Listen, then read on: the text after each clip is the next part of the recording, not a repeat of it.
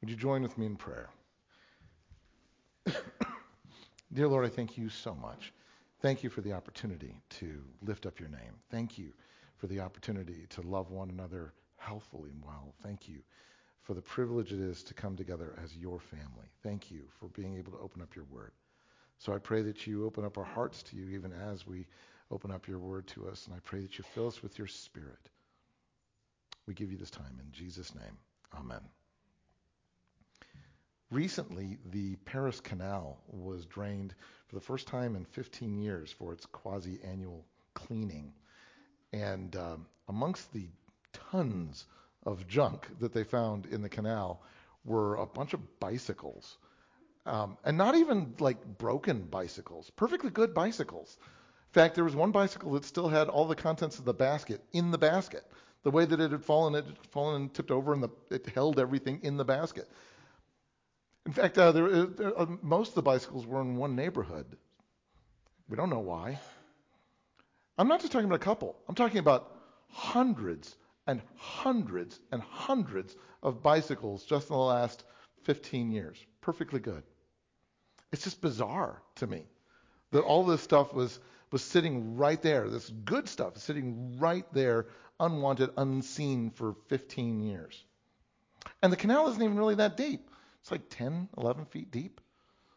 But people walked to work every day wishing they had a bicycle 15 feet from hundreds of perfectly good bicycles that they didn't even have any clue were there, hidden beneath the water. I mean, the water's murky enough, but it's also, they never even realized that they should be looking for it. Keep that in mind as you turn in your Bibles to Ephesians chapter 3. Let's pick up where we left off.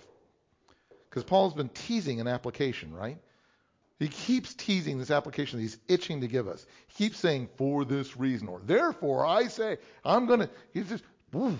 so he's really excited to get to this. So we, I want to get to this.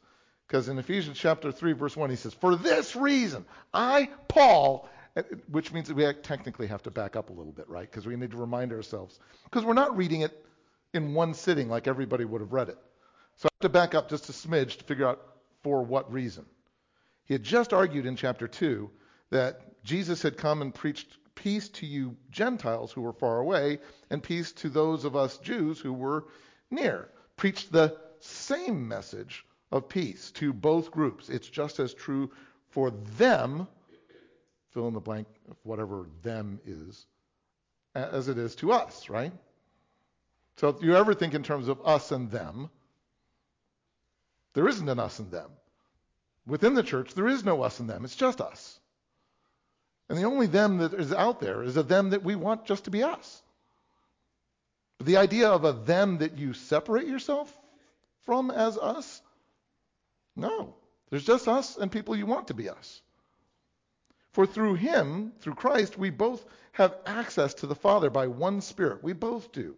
And if we are people of the same Father and if we both have the same spirit, how could we be divided between us and them? So consequently, you guys are no longer foreigners and aliens, but fellow citizens with God's people and members of God's household, just as much family, just as much citizens, just as much us as us is. Built on the foundation of the same apostles, the same prophets, the same Jesus Christ himself, Christ Jesus himself, as the chief cornerstone, bringing the two walls together as one wall with an angle. In him, the whole building is joined together, rises to become a holy temple in the Lord. And in him, you too are being built together to become a dwelling in which God lives by his Spirit. That's who we are Jews, Gentiles, men, women, white, black, yellow, purple. Doesn't matter. Conservatives, liberals, one household. One. Right? Is that me or is that, um, isn't that what Paul is saying? I think that's what Paul is saying. That's what I get from Paul. For Christians, we're all part of one household following one Lord. I may do X better than you. You may understand Y deeper and richer than I do. But if we're Christians, we're one family joined by blood. And not just a family, but a, a holy family. A family that's supposed to reflect this holy name of our Father, right? We're not just a family who loves one another. We're a holy family. And not just a holy family, but a holy temple for God A temple that God's Spirit fills us and overflows out of us toward everybody around us because we live in worship, which is an interesting concept. Because Paul talks about, you know, I'm continually, consistently, constantly in prayer, right? And we go, yeah, I don't know if I can do that. But yeah, I get where he's going with that. Do you believe that we, as a church, are the temple of God? I think so. I think Scripture is very clear. Aren't there places in Scripture that indicate that you, you yourself, your body, is a temple of the Holy Spirit? Then you never leave the temple. You never leave church. All you do is go out in the mission field. But you never leave the area where you worship. So when Paul says, yeah, do everything in worship, and Peter says, yeah, do everything in worship, and Christ says, yeah, do everything in worship, they're not saying artificially insert worship into your secular life. They're saying, you have no secular life. You're more a priest than any priest in the Old Testament was ever a priest, because sometimes they left the building. And you never do. You never even leave the Holy of Holies. Because you are the Holy of Holies now. And everywhere you step is the Holy of Holies. For this reason, you go, aha, that's my context. Because of what I just said there. Yep, this. For this reason, because of this family dynamic, this lack of division, this you are the Holy of Holies everywhere you step. That's the context of this, but technically, isn't that the context of the whole letter? Isn't that where he started the whole thing? Back in Ephesians 1, he said, you know, the Jews were the first to hope in Christ, but then he tells the Gentiles, and you were also included in Christ when you heard the word of truth, the gospel of your salvation. That's the beginning of his whole argument, has been this. So this has been the context of the whole thing. So he keeps trying to get to this. Keeps going, okay, for this reason. He said for this reason back in chapter 1. He's saying it again in chapter 3. For this reason, I, Paul, the prisoner of Christ Jesus, for the sake of you Gentiles. Because remember, he's, he's shackled to a, a, Roman guard in Rome, right? Under house arrest, and at night he's sh- literally chained to a Roman guard. That's what he's referencing, right? Sorta. I love this because Paul's a very subtle writer. He's not technically talking about being a prisoner in Rome. He's using that phraseology because he's clever and cute. But does he say a prisoner of Rome? No. He says, I'm a prisoner of Christ Jesus. Who cares what Rome does? They'll only be around for the next couple of centuries. Who cares what the Roman Empire does? We get so worked up, so caught up about, well, this president just became president, let's riot. No, no, this president just became president, let's riot. Nope, this president, nope, this, nope, this, nope, this. I don't want to diminish or dismiss the importance of who's doing what to whom, but to Paul, that's not his priority. He's like, oh, yeah, I'm in Rome and I'm going to get ultimately sawed in half. I know that. That's incidental. I don't care about that. And I go, yeah, but I understand where Paul might say, I am not concerned about Rome and being shackled and ultimately dying by being sawed in half. And I go, I know, but this guy might raise my taxes. Paul's priority, again, I'm not saying that other things aren't important, but his priority is something a lot deeper and richer than that. He says, no, no, no, no. I'm chained by Christ. God himself has ensnared me. To do what? For this reason, I, Paul, the prisoner of Christ Jesus, for the sake of you Gentiles, the reason that I'm chained to this Roman soldier, who, by the way, is forced to sit there and listen to me as I'm dictating this letter. So, you know, as we've talked before, who's really chained to whom, right? So as I'm chained to this soldier, I'm committed to preaching and reaching non Jews like you guys. I'm here to reach out to Gentiles, like this Roman soldier who has to sit here and listen to me say that. I'm here because I want to be here. I'm here because I get to share the gospel message. Remember what uh, Jewish King Agrippa told the Roman governor Festus back in, in, in Acts? He said, This man could have been set free if he hadn't appealed to Caesar. And Paul knew that. He's like, Oh, no, no, no, no. I don't want to be set free. I don't want to be set free. I don't really feel like being shipwrecked and chained to a Roman soldier and not being able to see the people I love. All things being equal, I'd rather be in Asia. But I want to be here because being in Rome, seeing Caesar, chained to this guard, is a means to an end. By being a prisoner here in Rome, Paul's able to reach more people, reach a deeper section of the population. He's able to do more for the church. Paul is using Rome. They're like, yeah, but we're the ones with the pointy sticks. We're the ones with the armor. We're the ones who are chained to you. We're the ones that are ultimately going to kill you. And he goes, yeah, you're like my puppets. Because all this is what ultimately I can use. I, all things being equal, rather be in Asia. And yet, Paul says, no, I'm here for the Gentile sake, for your sake, my sake. I'm here to do this. I'm a prisoner of God. Rome just provides the handcuffs. Surely you've heard about the, the administration of God's grace that was given me, to me for you. Did, did I miss a verse? Is there a, a, a verse one and a half? Does your Bible have a one and a half? Yes? Because as I read it, verse 1 is not a complete sentence. For this reason, I, Paul, prisoner of Christ Jesus, for the sake of you Gentiles, because surely you've heard about that. Wait a minute. What happened to the end of that sentence? For this reason, I, Paul, what? He got so excited he couldn't carry on with his own thought. He was going somewhere. He was excited to go somewhere. He's been excited to go somewhere. This is the third chapter that he's excited to go there. But he got so excited about this outreach to the Gentiles, he interrupted again. Because technically, doesn't chapter 4, verse 1 pick up the same place? Chapter 3, verse 1, Paul, a prisoner.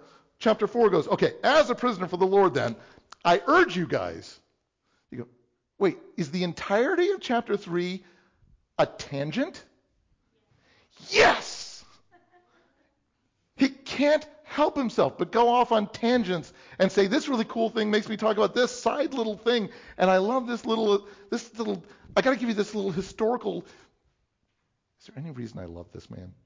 It's like my peeps. You know, I I get him. This idea of like okay, there was some place in particular I wanted to go, but now in Sunday school, you guys bring up something interesting. So we're going to trot over here for a second, and I'm going to make it my way back to my notes. Oh, I didn't get through all my notes. I get this man. I get this man. But not just because Paul can't stop being a teacher, not just because this dangly cool shiny thing makes him go, whoo, makes me think of another dangly cool shiny thing, but because this excitement is about how awesome it is that God is reaching out to the Gentiles.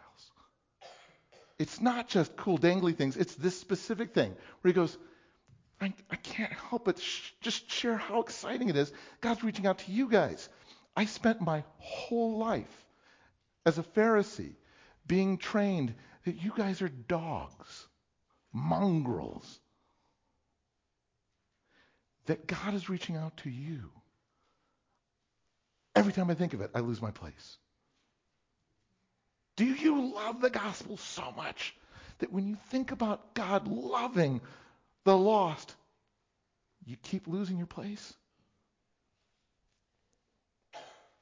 Do you? I'm not trying to make you feel guilty. I'm just saying, oh, I need to remind myself what an awesome thing it is. Not a, oh, I gotta share the gospel with somebody today. Like, no!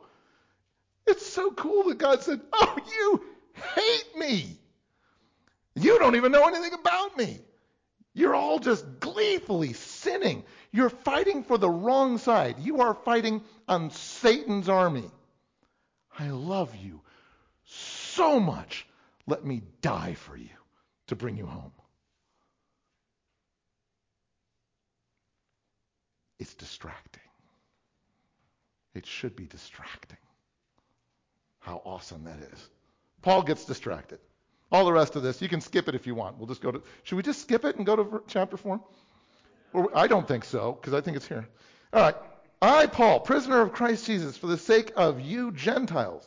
I mean, surely you, you've heard about that, right? Because I've lost my track now. Surely you've heard about the administration of God's grace that was given to me for you guys. I can't even get to the point I wanted to get to, and I've been itching because this is so cool. I mean, that is this this mystery made known to me by revelation, as I've already written briefly back in chapter 1, I said something about the God made known to us the mystery of his will according to his good pleasure, which he purposed in Christ. Now, when I say that word mystery, you could be tempted to, to run off with the English word mystery, and that's a, that's a shame because they're not quite the same thing. Every once in a while, there's something in, in Greek that's not quite the same thing as English. Go figure. In English, when you talk about a mystery, you think of a perpetrator Somebody's doing something sneaky. Somebody's hiding something on purpose. Somebody is. The word mysterion just means hidden thing. It's just something you haven't seen yet. It's on the bottom of the canal. You just don't see it. Oh, somebody's hiding it on the bottom of the canal? Maybe. Or maybe somebody just really doesn't know how to ride their bike very well. Or maybe the bike next to you was hidden, this one was ridden badly. Maybe somebody else is like, oh, I'm not riding it badly or hiding it. I'm just like done with the bike and didn't know where else to put it. Boop. They're all a mystery in that they're all hidden. You don't see them. It doesn't require that somebody is trying to pull something over on you. There's some really good stuff in the bottom of the canal that you're walking past on your way to work every day, completely oblivious to, because there's something murky between you and that, or because you just had no idea it was there and no idea that you should even be looking for it. It's a mystery. There's a truth there. It's hidden from you, possibly on purpose, possibly just because you haven't figured it out yet. In an era like the first century, or let's be honest, like the 21st century, when mystery religions, or the modern version of the mystery religion, the infomercial, um, loves to dangle little truths at you and say, I'm going to I'm going to a little puppet show behind you know, flimsy curtains and say, if you just stick around to the end of this infomercial, or if you just give us $12 a month, or in the mystery of religions, if you'll go through the initiations, I will keep dangling little bits of truth to you and pull you along, and then you'll learn a little bit more, and then I'll pull you deeper. a little bit. 95% of why cults work as well as they do is because of this and how much we want to know the mystery we know something they don't know. We know something that those people are ignorant of. Oh, you've heard them talk about this and this and this, but if you look at Scripture, we're the only ones that realize this truth. Hint, if you're in a church where somebody says, we're the only ones who have noticed this in 2,000 years, it's a little pink flag that maybe you're in a cult. I'm just tossing it out there because they love that. And it works because we want to be part of the informed us, not the ignorant, unwashed them, right? Well, Paul says, okay, back when you had all these mystery cults offering for a price to share tantalizing bits of truth, Paul says, oh, there's absolutely a mystery here that you weren't aware of. There's a hidden truth that's been sitting at the bottom of the canal. I'm going to tell you everything. I want to tell you absolutely everything and totally for free. Don't give me a dime for this. I, I just I want everybody to know everything and I want them to know it more and more and more and more and more. My prayer, even at the beginning of this book, is that I just want you guys to know this completely and fully and more and more and more, right? I'm not hiding anything. The church doesn't hide anything. Christianity doesn't hide anything. We illuminate everything. That's the idea. In reading this, then, he says, you're going to be able to understand my insight into the mystery of Christ. This is a free letter sent out there. I'm trying to explain everything. Help me explain it. I want everybody to understand this. Which is not made known to men in, or, in other generations, as it is now been revealed by the Spirit to God's holy apostles and prophets. It's not necessarily that God's been hiding, it's that Christ hadn't come yet. All the clues have been, been put in place over the last several centuries, and the settings all been set up, and then God does this and Christ comes, and congratulations, the canal is drained. This is what everything's been pointing to. And this mystery is, he says, this mystery is, and cut the commercial, right? Isn't that what we would do? Isn't that what we do? Who's been cut in this cooking show? And the person who's been cut is soap opera pause. Commercial. You're like, and you will sit there. You will invest your life in watching commercials which were not the original reason that you sat there wasting your time in the first place. You're like, no, I wanted to waste my time watching other people cook food I'm not eating. I did not sit down to watch commercials. And you go, but you will watch commercials. You will sit there dutifully for five minutes because you must know the mystery of who was cut in this round of this cooking show that is itself a rerun.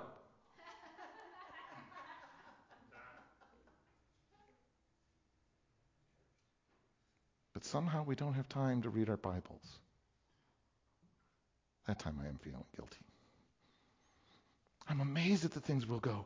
I want knowledge, and it's so important, and the mysteries. And you go, Bible, and you go, complex. I want mysteries, but like really simple mysteries. I want a Rian Johnson mystery that sounds really complicated, but is actually kind of stupid when you pull it apart. That's what I want. That way I feel like I'm in on the mystery.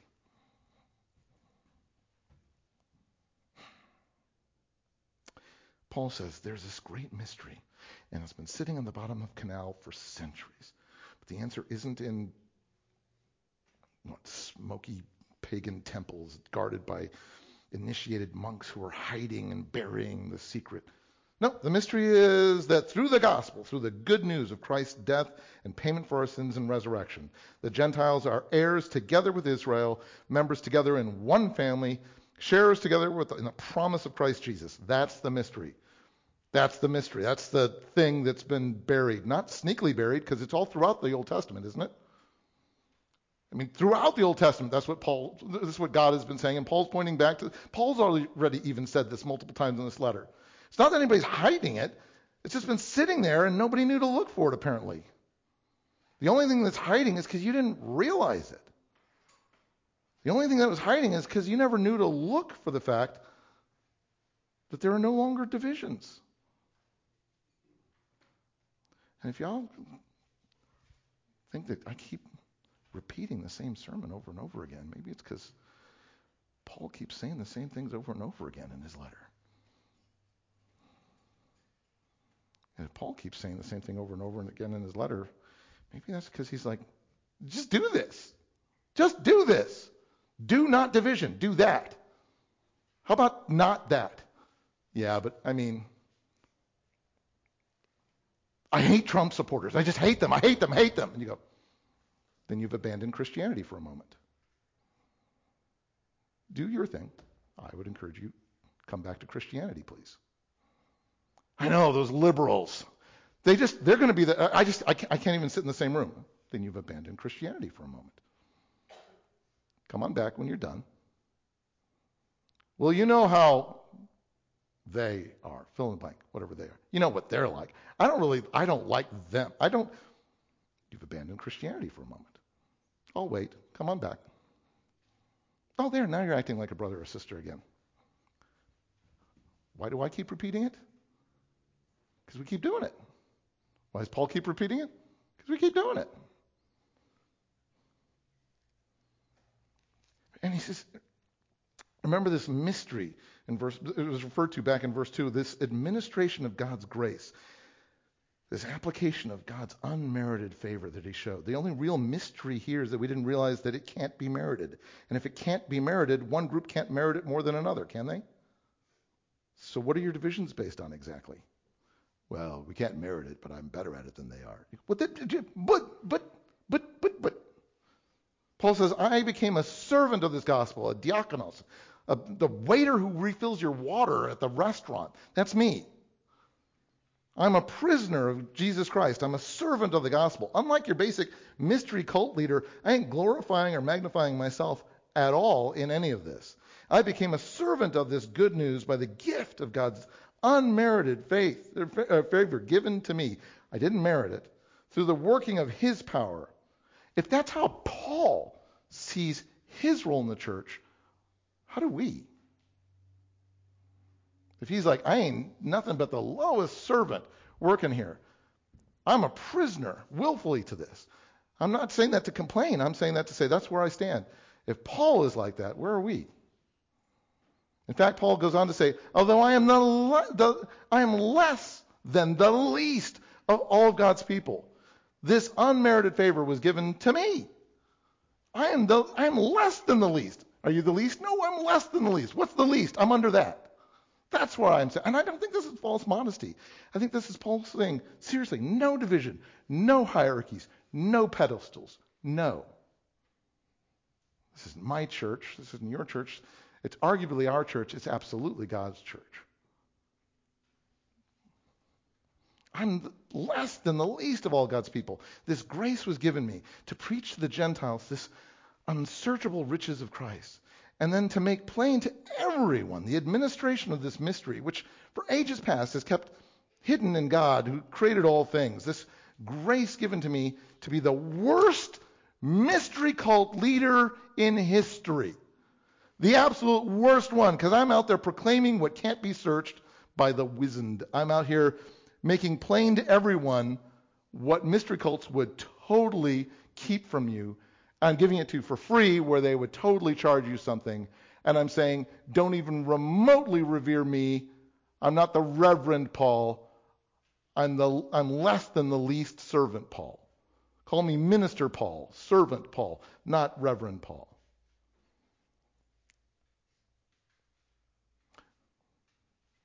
When a pastor is officially ordained, when when we agree that not only the congregation, but God Himself has called that pastor to be that pastor. Most denominations say yes, and thus he should be revered. Let's call him reverend.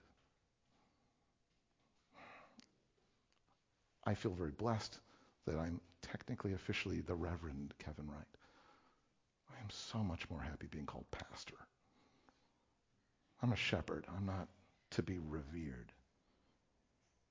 If you and I were chosen by God before the creation of the world, if Christ has been God for always, and, and as death has been planned for since before God hung the, star, the stars and the sun and the moon, because as far as we can tell, there really was an eclipse the day that he died, and it was because that's the way everything actually lined up from the way it was originally created, which means that God knew exactly when he was going to sacrifice his son exactly which day and where before Genesis 1 1. And if that's true, if that's true, if you and I were chosen before the creation of the world and Christ's death was planned for before the creation of the world, all this before Genesis 1 1, then yes, arguably the gospel has been hidden for a while. If all that was set up back then, yes, it's been a little while while people have been waiting for Christ to come so that people go, oh, I, I see how this was set up this way. Yep. The gospel being applied to Gentiles as well as Jews before there weren't even Gentiles or Jews. That's been under the canal for a while. Not that God's been sneaky, but this has been brewing. This has been percolating since before Genesis 1 1. And Paul uses an interesting word here. I, I know, but he uses an interesting word. The administration of this mystery. The word administration is like household economics. It's what a steward does when a steward takes care of somebody else's household, does the bills, makes sure that the it's like the butler kind of thing. Paul says, I get to be that steward of this grace. I've given this grace to be able to do this. And, and, and, and to make sure that every one of you get to be stewards of this hidden gem of a household that you didn't even know was there, created and prepared by God since, well, long before any of us were in existence. And God's intent in all of this, Paul says, was that now, through the church, through the body of Christ, the manifold wisdom, which is an interesting word, manifold, it means not just multicolored, but very, very multicolored, ridiculously multicolored. Like picture an amazingly complex quilt all coming together in a way that actually does work. This complexity of wisdom all coming together. His intent was that through his church, this phenomenally complex wisdom of God should be made known to the rulers and authorities in the heavenly realms according to his eternal purpose, which he accomplished in Christ Jesus our Lord, which is technically the same purpose he talked about in chapter 1. He said, in chapter 1, he talked about his purpose was to bring all things in heaven and on earth together under one head, even Christ. Isn't the same purpose? You, me, them, whoever them is. Everybody, everybody. Is that how we see the church? Everybody. To bring everybody together. Is the church a hidey hole for good people? Is the church a safe haven in an unsafe world? Is it a comfortable place for people who look and act very similar to me? Or is it a tower of sanity and eternal life for everyone to run to, no matter how messed up they are? Of whom I am chiefly messed up. I'm reminded about how disgusted John was with Diotrephes in 3 John when he says that Diotrephes, this Christian, refuses to welcome the brothers. And he also stops those who want to do so, puts them out of the church. How could we possibly believe that we're all brothers and yet not welcome every brother and sister? We're all just ambassadors of the same kingdom, envoys of the same king's will, reaching out to those who have no kingdom, no homeland. All those people have been taken in by the ruler of the air, this puff of nothing,